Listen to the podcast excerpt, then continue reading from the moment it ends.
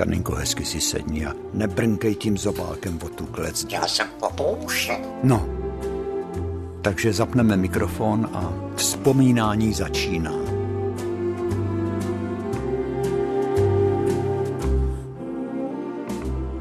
Já jsem orel. Ty přece nejseš orel, uvědom si to. Já jsem popoušen.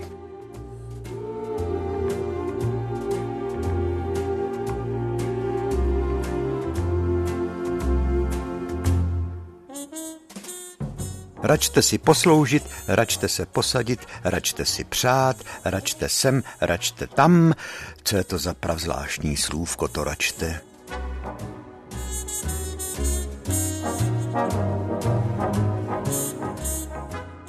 Račte se podívat do zrcadla, jak vám ta trvalá ondulace sluší. Slýchával jsem od otčíma, když jsem pomáhala v našem kadeřnictví a holičství. Já se orvel. Vždycky nás ten čas dožene.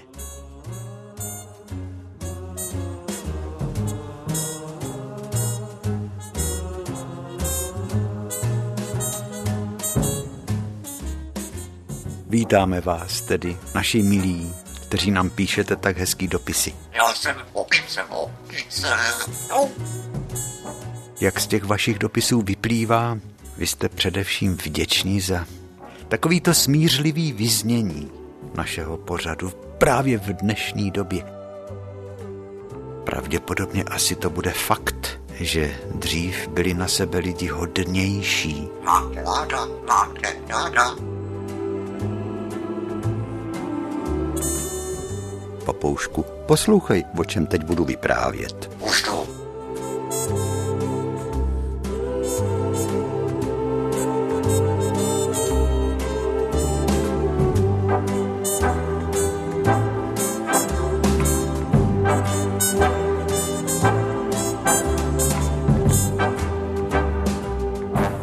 To byl život.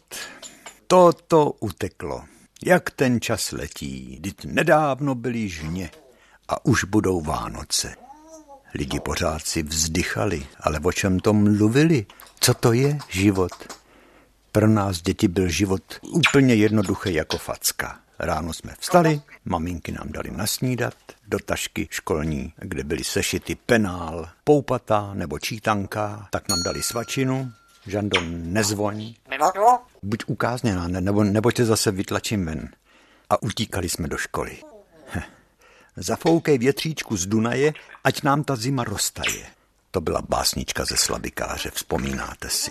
Nebo báseň, kde každý slovo, tři slova, čtyři slova, vytvářelo silný obraz, který by se dal okamžitě namalovat. Tma jako v hrobě, mráz v okna duje. Děvčata předou měkký len. To je Erben. To je knížka, na kterou se koukám. Nech toho, Žando. Knížka, na kterou se koukám, která je vázaná v kůži, kterou maminka koupila u rakovnického knihkupce Růžičky ve válce. České balady, romance a legendy. A to byla naše rodinná Bible. Skoro všechny ty básničky jsem uměl naspaměť. No, Heřman Adornička, Jan Zachrtadán.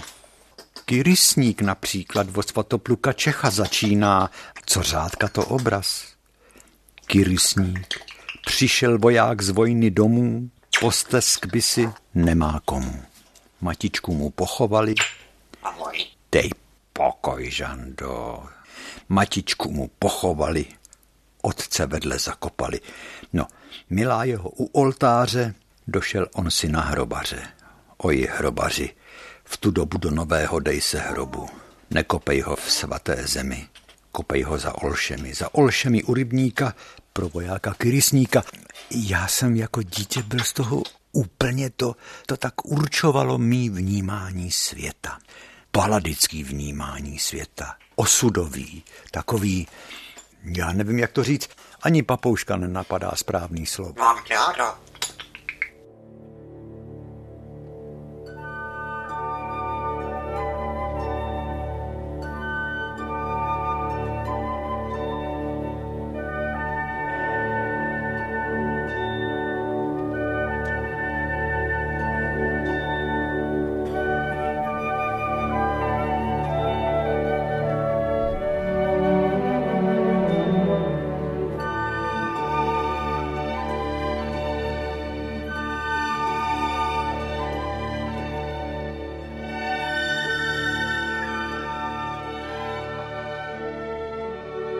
račte vstoupit do našeho podniku, podívat se na to, jak náš kouzelník bude sekat nožema kolem spící krásky.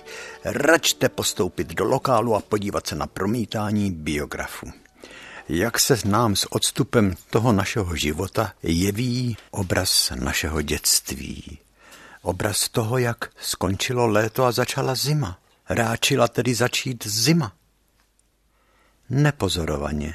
Už koncem léta se ráčil přihnat studený vítr, počasí se ráčilo zlomit, voda na rybníku už nebyla teplá ke koupání, začalo foukat ze strnišťat a my jsme začali pást na posečených polích husy. Sbírali jsme přitom klásky. To byla idyla, jak jsme si připadali, jako když jsme našli poklad. Když jsme našli krásný pšeničný klas, ulomený, přidali jsme ho k těm dalším do hrstičky a tak jsme... Bylo slyšet, jak maminky volají Pepíku, Franto, Jaruško, domů. My jsme sehnali dohromady to naše hejno husí, šli jsme k domovu, v ruce jsme měli docela tlustou kytici nazbíraných klasů pšenice, která tak voněla jako... Jak voní klasy. Omamně. Taky jsme dělali při tom pasení husí vohníčky, z plevele, z pejru, takže každý jsme přišli domů a byli jsme navoněný kouřem z těch vohníčků a kouřili jsme makovou nať.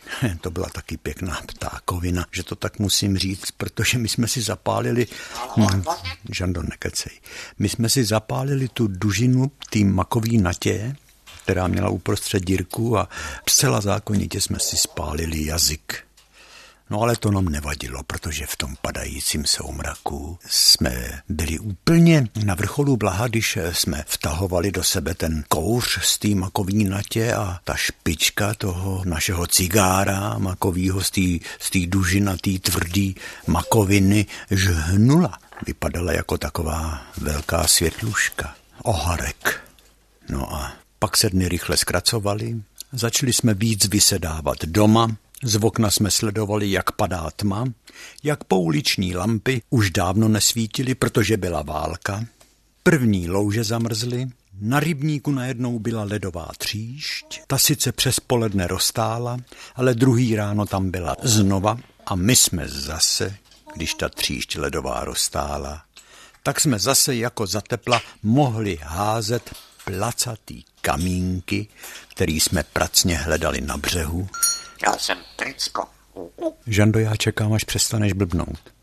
To byla krása, když kamínek po vodě poskakoval, nechával za sebou kroužky v místech, kde se od vody odrazil a poskočil ještě pětkrát, desetkrát, čtrnáctkrát, než se jeho led zpomalil a pak do vody rybníka zapad. A kruhy na hladině rybníka se rozplynuly, tak jako se rozplynulo celé naše dětství.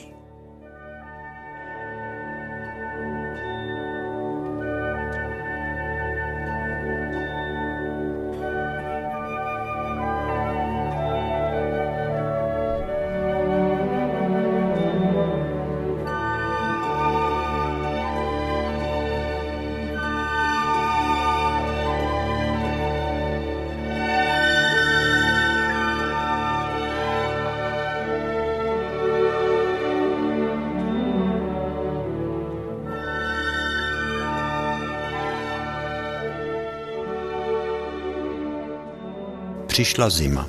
Brzo se stmívá. Půjdeme táč. Slyšeli už jste to slovo táč? Jít táč, přijďte táč, půjdem táč. Znamená někoho jít navštívit, jen tak k němu zaskočit na pár slov, poptat se, jak se mu vede, jestli něco nepotřebuje. Nebejt tam dva dny, jen tak trochu, pár minut nebo nejdýl hodinku. Jít táč.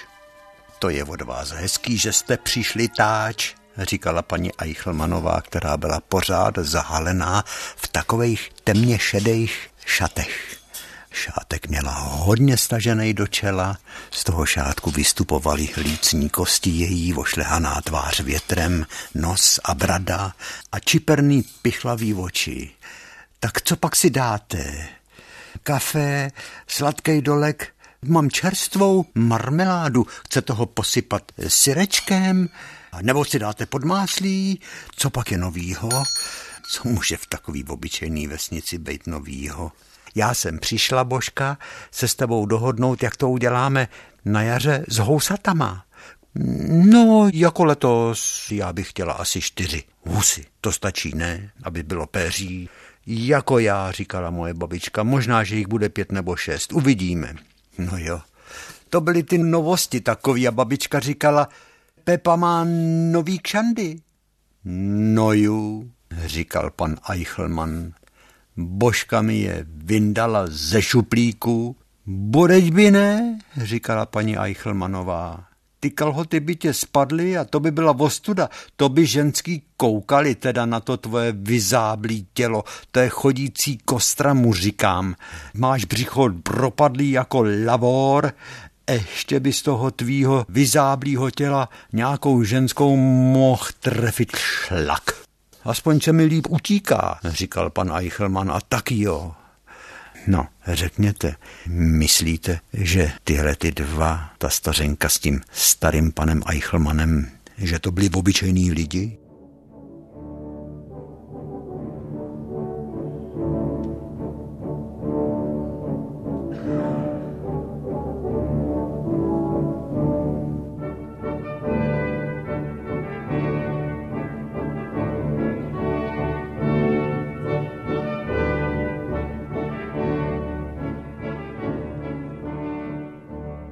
Ani v Rusku byste nenašli takovou babičku s takovým dědečkem, který měli tak vystouplý žíly namodralý na spáncích a na rukách, kloubnatý udřený ruce, vyzáblý nohy, tenonký, ale přesto cupitali hbitě oba dva a hlavně pan Eichelmann, to už jsme o tom mluvili tolikrát, když zapřahal psa Bobíka do zvláštních kožených postrojů, který mu dělal švédské part.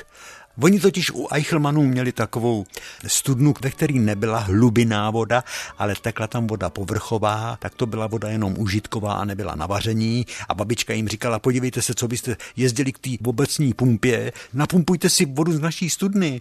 My máme vodu dobrou, deset a půl metru hlubokou studnu. Pan Eichelmann říkal, že, že to je zdravý přece, jak pro něj, tak pro toho Bobíka, který to tak má rád a já to dělám taky kvůli tomu psovi, protože on toho Bobíka zapřahal. Vy to znáte, který nás posloucháte, do vozejku a na tom vozejku stál soudek, přikrytej prkeným deklem a převázaný modrou utěrkou, aby ta voda nešplíchala a, a vždycky u obecní pumpy naproti kostelu u kovárny Krále byla obecní pumpa, tak si ten soudek napumpovala třikrát týdně. S Bobíkem takhle jezdil pro tu vodu k pumpě a paní Eichelmannová už je čekala a sešla dolů k rybníku a do toho kopečka, tou naší ulicí. Ta babička Eichelmannová pomáhala, to potom tahli tří. Jak pes Bobík, tak i pan Eichelmann, tak i paní Eichelmannová. A já do dneška vidím, jak ty jejich slaboučký nohy v těch botech po té zaprášené cestě, jak se potýkali s tím vozejkem, na kterým byl ten soudek té vody.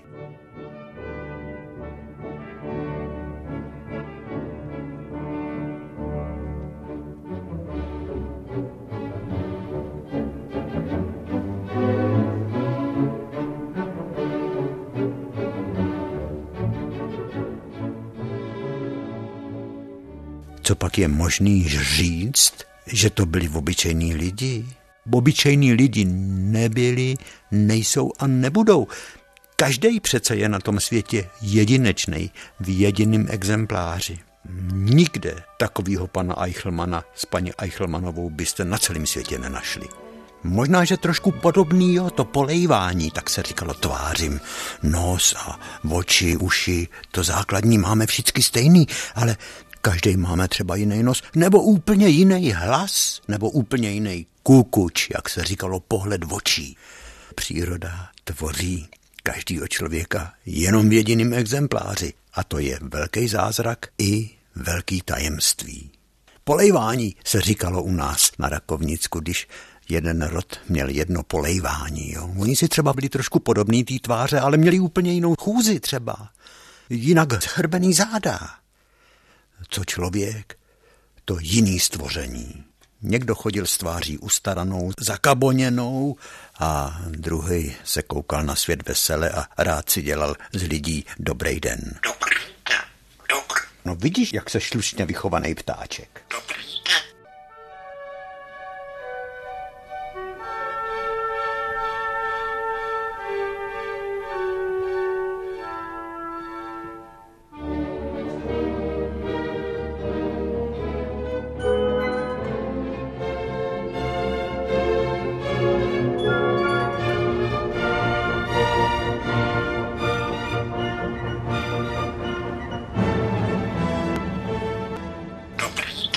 Říkal jsem tě to, že u slámů, u pana strážmistra Slámy, měli taky papouška. Byl menší než ty, zelenej, to byl nějaký Amazonian.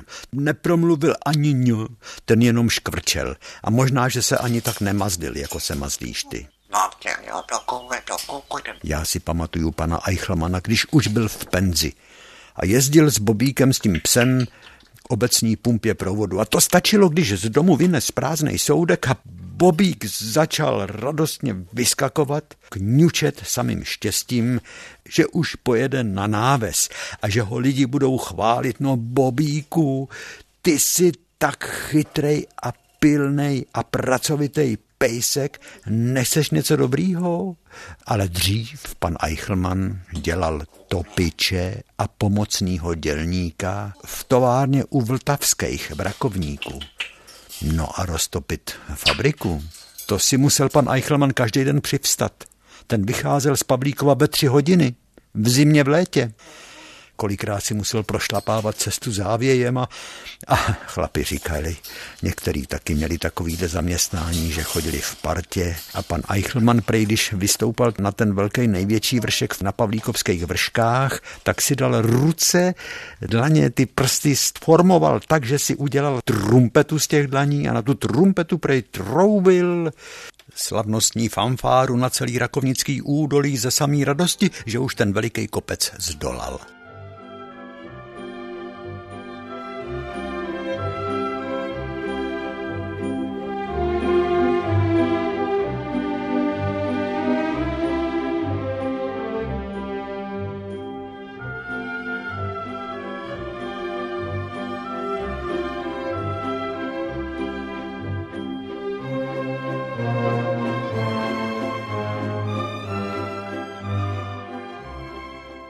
Jinak se u Eichelmanů žilo skromně. Oni neměli snad ani krávu, jenom kozy dvě. Pár králíků, pár slepic, malý políčko za Hanušovic vedle silnice. Za domem měli kus zahrádky a kus pole, kde měli buď řádek brambor, nebo burkánu, nebo trošičku máku, ale mák se dal, to se dalo všecko od sousedů vyměnit nebo dostat, nebo si to odpracovat, protože pan Eichelman byl pracovitý člověk a někdy taky chodil pomáhat sedlákům. Jak jsem řekl, pan Eichelman byl taková houžvička, takovej věšejtek, měl ovšem velký bílý fousy pod nosem, který mu padaly z toho horního rtu až k bradě.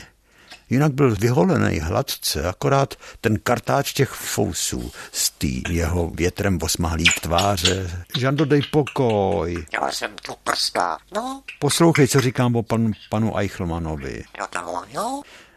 Že z té ošlehaný tváře svítil, zářil velký knír pod nosem. Jo. A konce toho kníru sahali až k bradě padaly. Pan Eichelman to byl taková veselá kopa. Rázoval si to světem a životem ve vestě. Chlapi nosili vestu a v kapsičce vesty měli hodinky. Pan Eichelman se chlubil, že má hodinky s lokomotívou. Hodinky značky Roskopf. To byly hodinky s takovýma velikýma ručičkama, s velikým ciferníkem. Podle nich chodil do práce a z práce. Podle těch hodinek jezdil s vozejkem, na tom byl ten soudek k obecní pumpě provodu. Ty můj pejsku strachatej, ty rošťáku chundelatej, ty můj zlatej bobíčku, pojedem pro vodičku. Tak buď hodnej a pac mi dej. Takovýhle rýmovačky. Tomu Bobíkovi říkal, Bobík jenom tak se smál.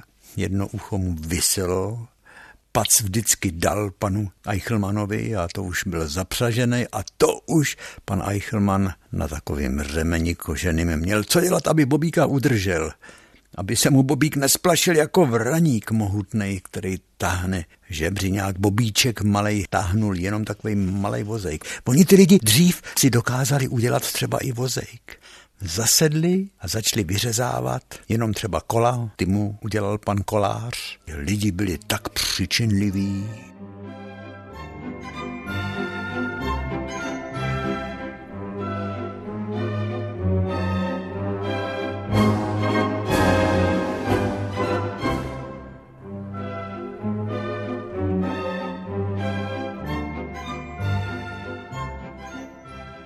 Pan Eichelman měl smysl i pro hudbu. Pořád si pískal nebo prospěvoval. Vždyť si uvědomte jenom ty fanfáry, že si udělal s rukou takovou trumpetu, když vyšel na ten nejvyšší kopec Pavlíkovských vršků, tak vytruboval do toho celého Rakovnického údolí. Chlapi se museli smát a hned jim ta cesta utekla. Rychlejš. Já, ať se koukám, jak se koukám, tak nikdy, nikde jsem podobného člověka, podobného panu Eichelmanovi neviděl. Ani na Hradě Křivoklátě, ani ne v Rakovníku, ani když se koukám na internetu, je taková adresa, pozemní kamera, to je online, jak se dneska říká, víte, co to je online? No, to nemusíte ani vědět. To je přímý přenos, vždycky je někde na nějakém místě na světě, i tady u nás v Čechách jsou kamery, třeba na Zbraslavi nebo na Staroměstském náměstí, že se napojíte a vidíte, kdo zrovna pod tou kamerou v tu chvíli jde. Jedna kamera je úplně nad chodníkem na Times Square na náměstí v New Yorku a tak se tak koukám po těch lidech a říkám si, jestli pak tam někdo půjde, kdo bude podobnej třeba našemu sousedovi bývalýmu panu Eichelmanovi. Nikdo. Tady je vidět, jak to lidský pokolení je rozmanitý. Že se člověk narodí jenom v jediném exempláři. To je co? Pan Eichelman, náš soused, topič a pomocný dělník v továrně u Vltavských. Vždyť to byla zodpovědnost. Roztopit studenou fabriku, aby ráno, když přijdou dělníci v šest do práce, aby měli teplou vodu, aby měli ve fabrice teplo. On si toho taky byl vědom. Zodpovědnost pocitoval a byla to dřina. Já se dnes hluboce skláním před každým takovým panem Eichelmanem, protože z toho jeho životního příběhu je vidět, jak se tenkrát žilo těžce. Jak ty lidi opravdu tvrdě ten svůj chleba dobejvali.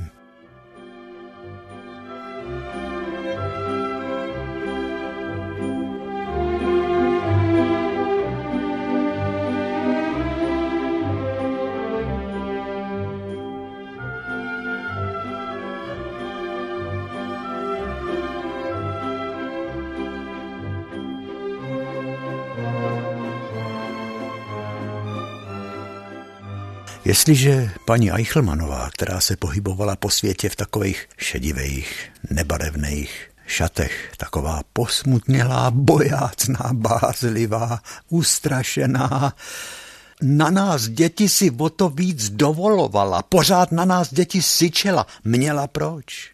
Ona se na nás tak zlobila, když jsme si za naším domem, kde byla hromada merglů a hromada písku, za naší stodolou, tak jsme si tam s klukama hráli. Tam rost stříbrník, to byly takový rostliny, takový jako pohádkový. My jsme si tam s klukama dělali tunely na vlák a měli jsme tam svoje nádraží nebo hrady a no prostě to, co si děti hrávají na pískovišti. Všichni ty kluci z okolí.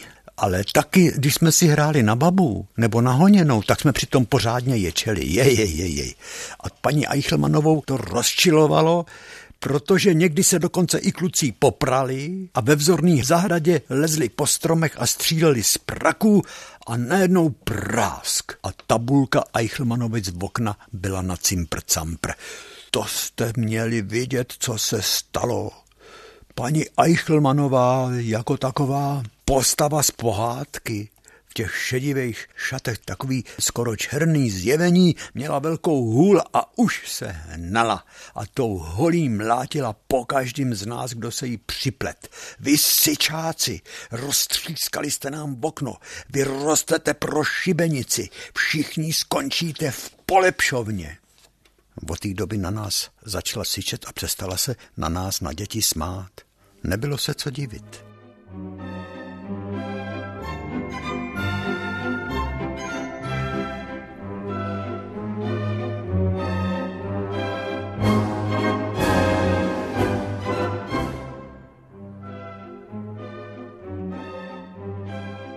To jsme si oddychli, když válka skončila.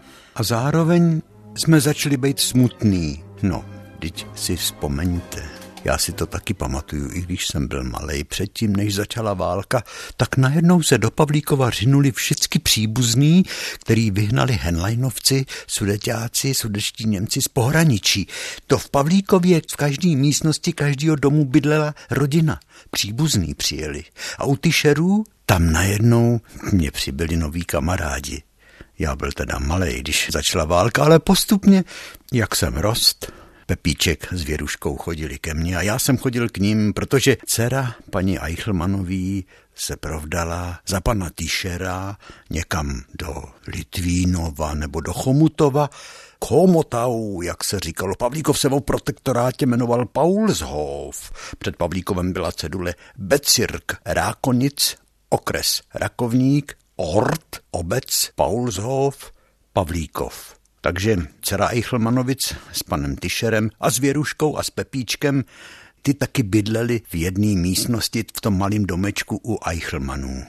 Vedle nás, dneska tam bydlí Truksovic. Tam to bylo hezký, jako u nás doma. Paní Tyšerová měla taky béžově vylakovanou kuchyň jako my. Neměla sice kam na stolokrb, měla kam na normální, na letinových nohách a z trouby šel komínek do zdi, ale pod stolem jsme si hráli, tam jsme se vyřádili. Hry pod stolem byly nejkrásnější, protože tam ty děti si mohly udělat svůj svět. Stačilo tam dát velký ubrus, spustit látku ubrusu až na podlahu a měli jsme tam, tam jsme si klidně hráli na krále, královnu a princeznu. No a právě Tyšerovic se odstěhovali hned, jak skončila válka, zpátky, a to bylo taky Vlastík Váňojc, z Danuší Váňojc, no hodně dětí z Pavlíkova zmizelo. Zase Pavlíkov, ten přelidněnej Pavlíkov po válce se mírně vylidnil.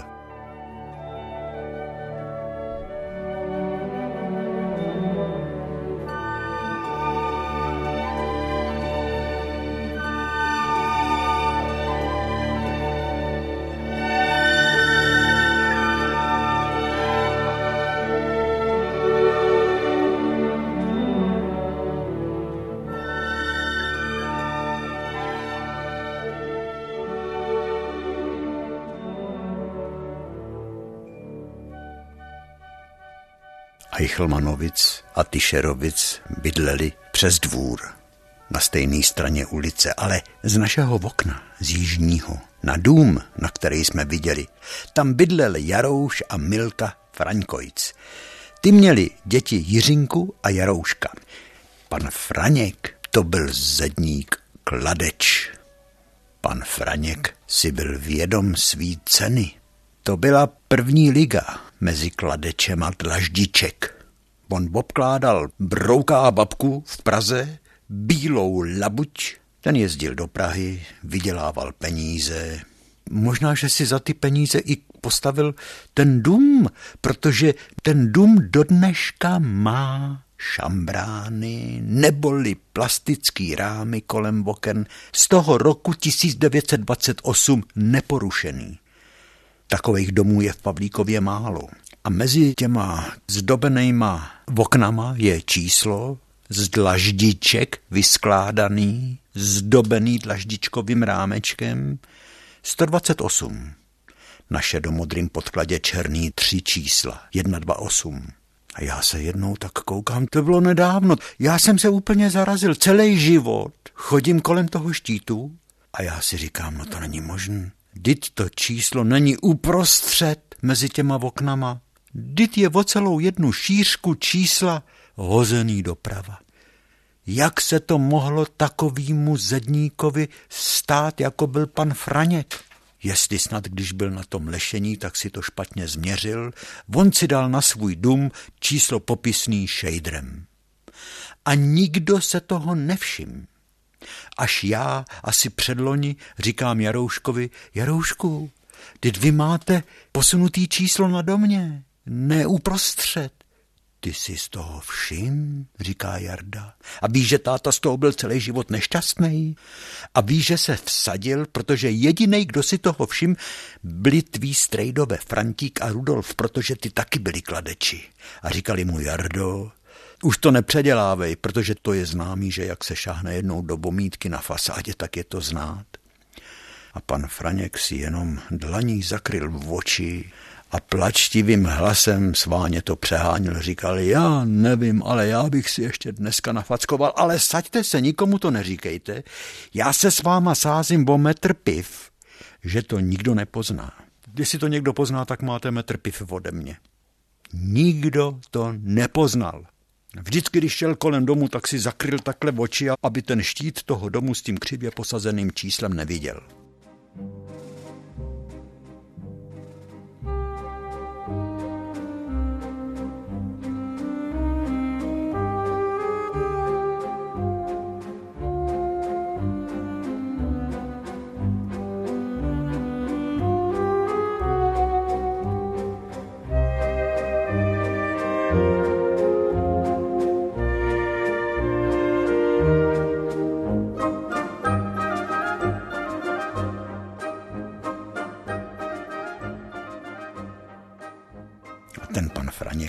Protože byl prvotřídní řemeslník, tak holt vydělával peníze, že mohl Jarouškovi koupit například to, co já jsem po celý život jsem toužil mít, na klíček lokomotivu tři vagónky a aspoň dva nebo tři metry kolejí.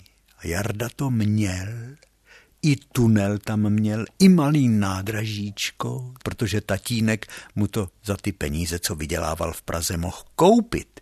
Dokonce Jarouš měl i malou promítačku, na baterčičku, na žárovičku, několik svitků filmů a vždycky, když takhle začaly ty podzimní a předvánoční a vůbec ty zimní dlouhý večery, tak jsme k Jarouškovi chodili na Biograf. Zatemnil okna a na bílou zeď z té malinký promítačky s takovým tubusem, ze kterého šel takovej matnej, takovej mdlej paprsek, to byla taková trubička s čočkou na konci.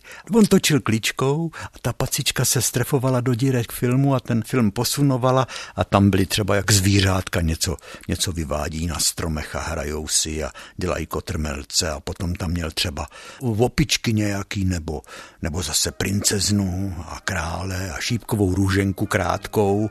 To byl hned konec a byl takovej čím dál tím víc poškrábanější, protože my jsme si ho pouštěli pořád.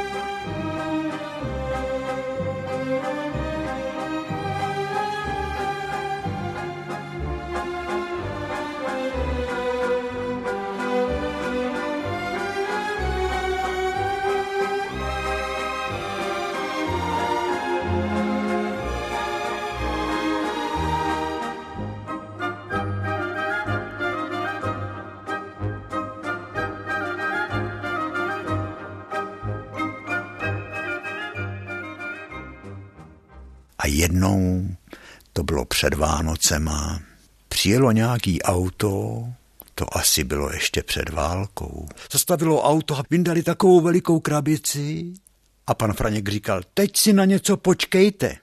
Otevřeli okno, ta ulice byla zasněžená, předvánočně sváteční a teď v tom okně se objevilo. Lidi na to koukali úplně jak jeleni. Mělo to tvar takový jako kapličky. Značka tam byly nějaký hvězdy a vlny a tam bylo napsáno Telefunken. Takový mřížky ve tvaru, jako měly v okna v kostele. Za těma mřížkama byla látka brokát. A tam byla stupnice, ta zářila, magický oko zeleně světýlkovalo. A teď na celou ulici začal hrát Tanec amorků, ta skladba Julia Fučíka. A v tom předvánočním čase, v té naší zasněžené ulici, ten tanec amorků, ty lidi dostali takovou chuť do života a takový sváteční pocit měli, že do dneška ty, co to zažili, třeba Jindra Vít, zrovna mě to připomněl nedávno, tak do dneška na to ty lidi vzpomínají. To bylo jedno z prvních rádií v Pavlíkově. Zcela určitě to bylo první rádio v naší ulici, u Fraňků. Tak jsme tam taky chodili poslouchat rádio. Kde jsou ty časy?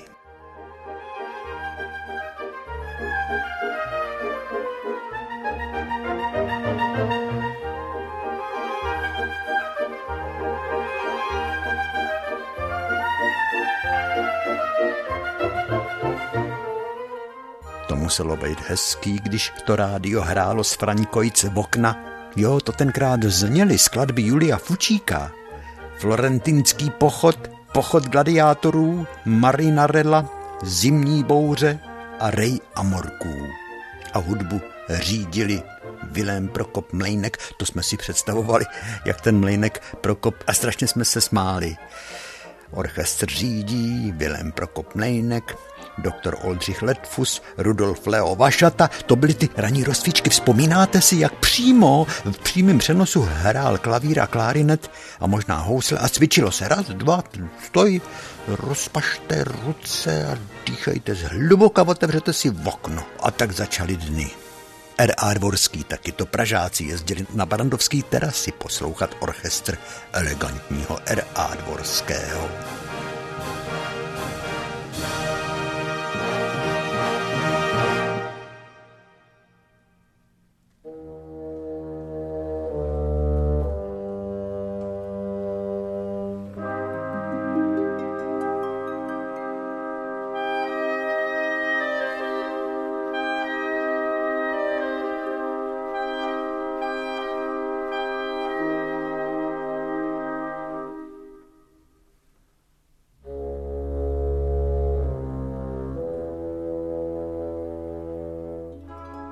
Ten život v tom Pavlíkově, tam bylo sto padesát jedna čísel, tam se žilo jako intenzivně, to ne jako dneska, že každý sedí u bedny a je doma zavřený. Tenkrát se lidi scházeli.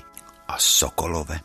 Jak oni vypínali hruď, ty sokolové, to jsem tak obdivoval, ale tam nebyli jenom sokolové v Pavlíkově. Ty se scházeli sice v hostinci u Jirkovských, oni tam nemohli dělat moc veliký salta, protože když byl někdo vysoký, tak dosáhnul na strop. Tam se cvičili jenom věci na žíněnkách a prostný, možná, že se tam dal přeskočit kůň, ale nějaký veliký přemety, ne, to by hned se koplo nohama do stropu. Já tam nikdy nepamatoval stínidlo na lampě. Ta lampa uprostřed sálu měla jenom takový talířek mosaznej nahoře na strop přilepenej a dvě žárovky. A stínidlo tam nikdy nebylo. Ale dé té jé, to se scházela dělnická tělovýchovná jednota na sále u Svobodů v hospodě. A fotbalistí té té cé Pavlíkov, to byl spolek. No tam bylo spolků v Pavlíkově, té té cé Pavlíkov table tenis club se to jmenovalo, to jsme my děti nevěděli vůbec, jak se to čte. Ty se scházeli taky u Jirkovských v hospodě, protože to založili kluci hostinských. No a tam vedle šenku byla skřínka s pohárama a tam sportovci měli schůze, to té té cé Pavlíkov. A můj první táta byl předseda a ten měl doma veškerý akta sportovního klubu té té cé Pavlíkov i razítko.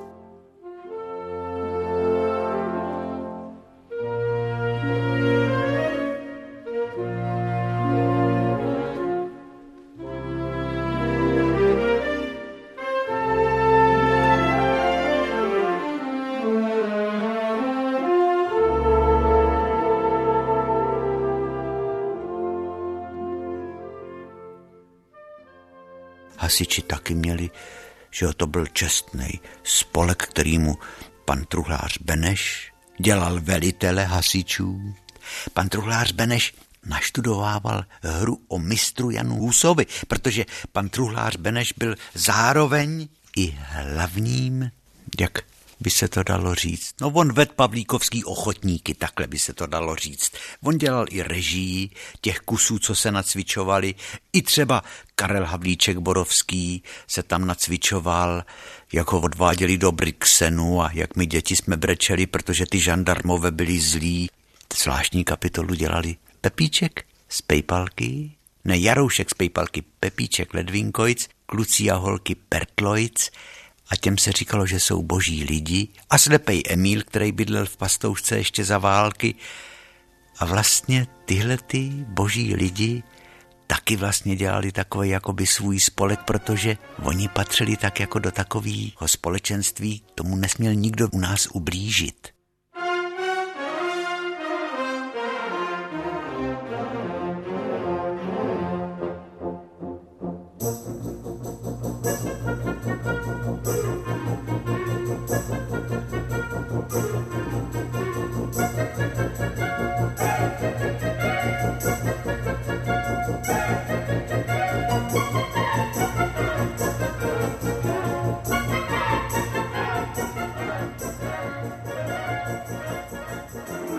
Koho jsme se nejvíc báli, děti?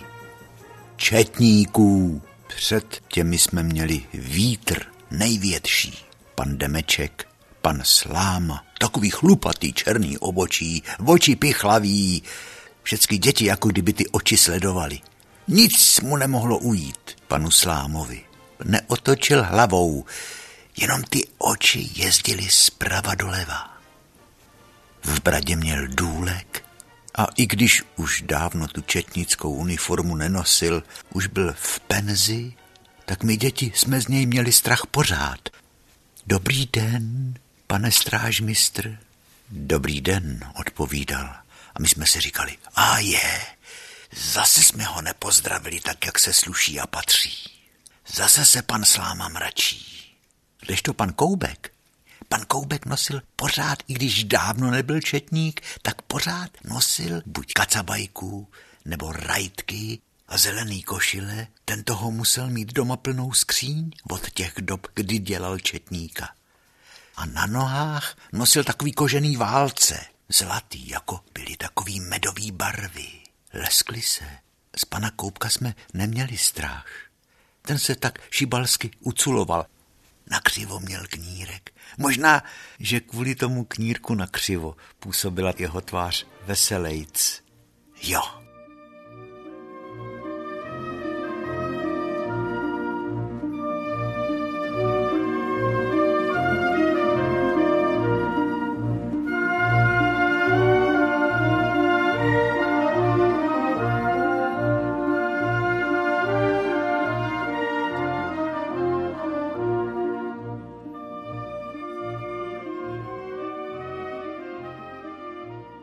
Kolik rodin Kapounů tam bylo, kolik rodin Podolků tam bylo. Pánků, Pánek je hodně rozšířený jméno v Pavlíkově. Jeden pan Podolka byl hrobník a pan Hanuš byl hrobník. A když kopali hrob, tak si zpívali. Tou jsem chodívával na hřbitov ke hrobu mýho tatínka, který mě umřel, když mě bylo šest. A viděl jsem, jak nejdřív třeba vzal trs pivoněk, pan hrobník Podolka, Momík se mu říkalo. A ty pivoňky nejdřív vyril rýčem, dal je hezky stranou, aby se jim nic nestalo, protože věděl, že zase, až se ten hrob po pohřbu zasype, takže je tam zpátky zasadí. A zpíval si, když jsem k vám chodíval přes ty lesy, bývala s mámilá veselejší. A vyhazoval plný lopaty hlíny a v nich se tu a tam zabělela kost. Ta živobytí, viď, chlapče, to koukáš, mě vždycky říkal, jak pan Podolka, tak pan Hanuš. Takhle to všechno končí. A to je všecko? Mě vrtalo hlavou, dětskou. Co po těch lidech zůstane? Jak je to možný, že všechny ty lidi, kteří chodili po Pavlíkovský návsi a těmi ulicemi a chodili do Konzumu a chodili koupat husy a... Chodili na trávu a nosili nůše plný trávy a jak je to možný, že ty chlapi, dědové, který nám tak hezky, kdykoliv my děti jsme si přáli, vyprávějte nám, jak to bylo. Na té Pijávě, nebo u Zborova, nebo v Karpatech. Jo, a začalo se. Nám dětem se špičatili uši a už jsme to všecko znali nazpaměť. Tam bylo legionářů v Pavlíkově.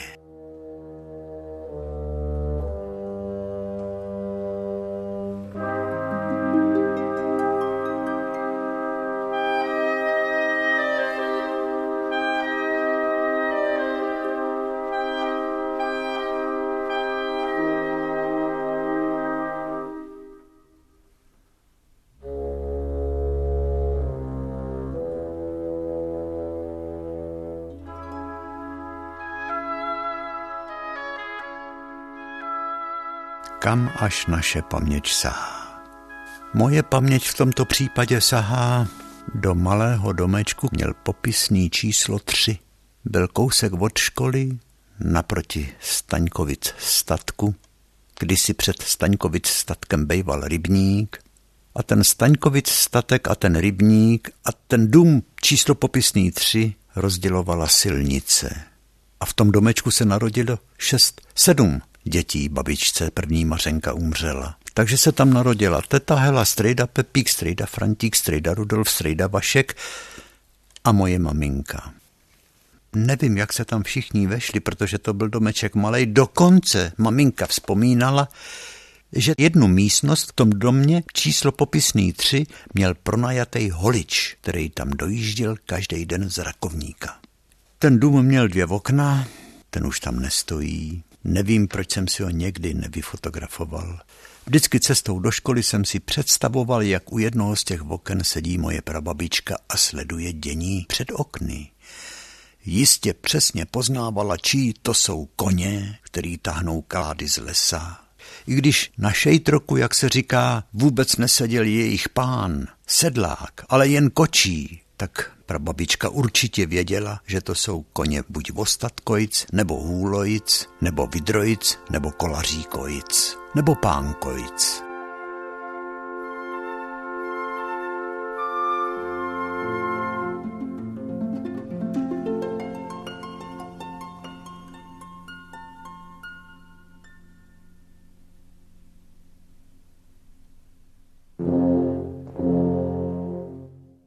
Škoda, že ten svět tak zmizel nenávratně a škoda, že jsem se na tolik věcí nezeptal. Už jsem o tom jednou mluvil, neudělejte tu chybu, ptejte se. Ptejte se na cokoliv a dobře si to pamatujte, abyste o tom taky mohli vyprávět, protože tenkrát lidi žili vyprávěním, černýma hodinkama. To přišel soumrak, svět stichnul, dírkovanýma dvířkama kamen žhnul oheň, spoře osvětloval místnost, děda bafal z fajfky, babička seděla ruce na klíně, zvrácenou hlavu. Možná, že si i kluncla. Hm.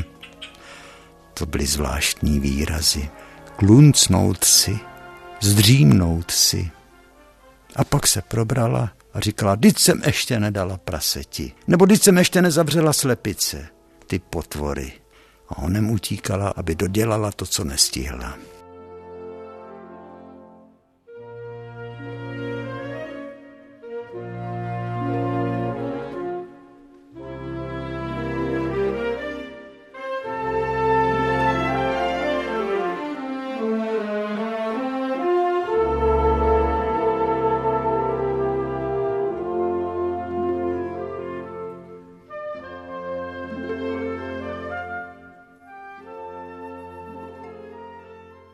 Nikdo nevíme, jak bude ten náš valčíček dlouhej.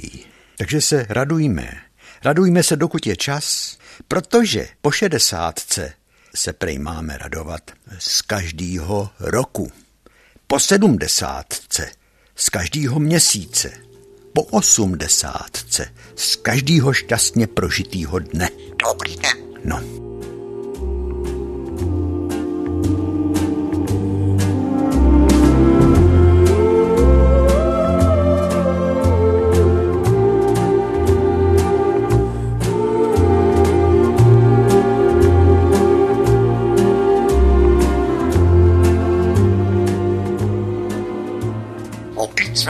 Já tě zase vyndám z klece, protože my už končíme, naši milí.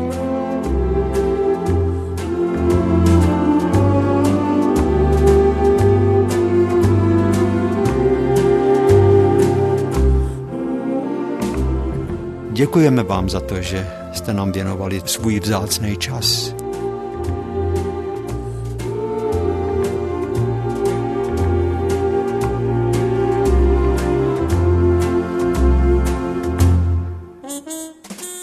Všem vám děkujeme, kteří jste nás poslouchali na internetu od Kanady až po Austrálii.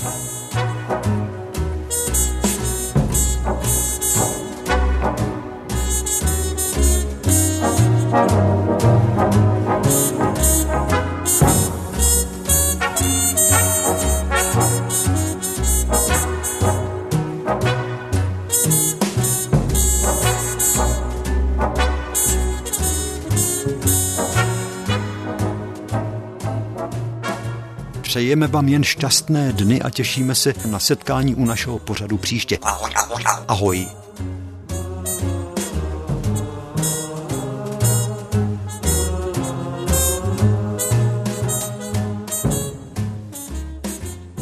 Pojď k nám hezky. Mazle jeden. Mamíšku, mazlínku.